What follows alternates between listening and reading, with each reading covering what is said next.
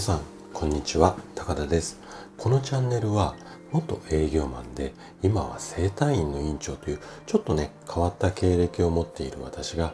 あなたにとって人生で3番目に大切な場所。これをね私はサードプレイスって呼んでるんですがこのラジオがそんな大切な場所になればいいなという思いを込めて心だとか体の健康についてうんいろいろと話をしています。今日の放送がねあなたを笑顔に変えるヒントになれば嬉しいです。さて今日なんですけども今日もねストレスを小さくする習慣のシリーズ。これをねお伝えしていこうかなと思ってるんですが今日で16回目になります。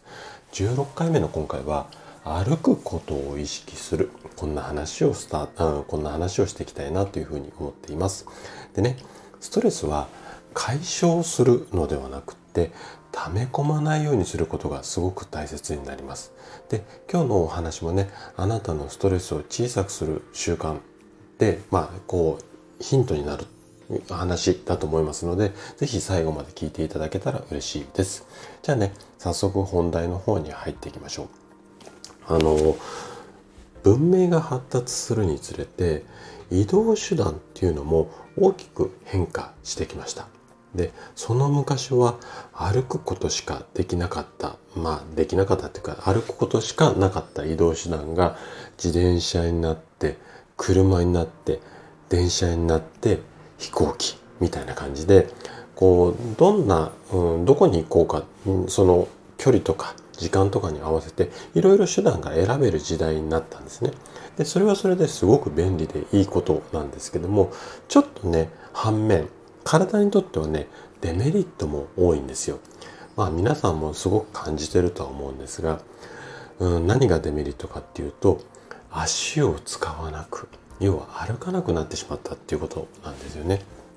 で今の時代っていうのは一日中パソコンの前に座ったまんまでっていうケースって非常に多いと思うんですよ。で、ましては今テレワークで通勤すらしていないっていう方も多いと思うので、とにかく歩く時間、歩く距離、それが少なくなってしまってるんですよね。で、この状態だとどうしてもね、やっぱり足の筋肉っていうのは衰えてきてしまうんですよね。で、衰えちゃうとどんな、まあ、デメリットっていうかうーんあなたの体にとって不具合があるかっていうとそれを考えるためには足にはどんな役割があるかっていうのを理解するとあのこのデメリットっていうのが分かってくるんですよ。で足はね第二の心臓って呼ばれていてまあこれ足の中でもふくらはぎなんかがそこで言われてることなんですけども心臓からこうドックンと送り出された血液を足が筋肉、足の筋肉が伸び縮みすることで、要はポンプの役割にして、ポンプの役割をして、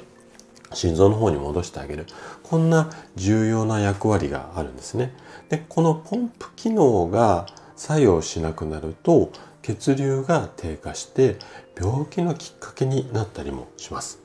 で、私の整体院では毎日多くの患者さんが来院されるんですけれども、運動不足が原因で不調になっている方っていうのが非常に多いんです。で、この運動不足をね、解消するのに一番の方法っていうのが歩くことなんですよ。で、ちょっとね、オーバーな言い方、表現に聞こえるかもしれないんですけども、歩くことは生きることと直結します。で、もし毎日ねあなたが電車で通勤してるのであれば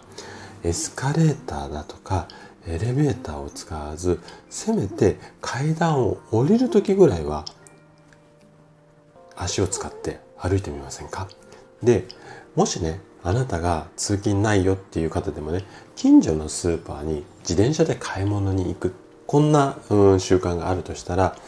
自転車で行くのをやめて歩きましょうっていうのも一つの考えなんですけども自転車でもう向かうなら向かってしまってでスーパーそのまま入り口からポンって入るんじゃなくてスーパーのね周りにねぐるっと一周してもらいたいんですよ。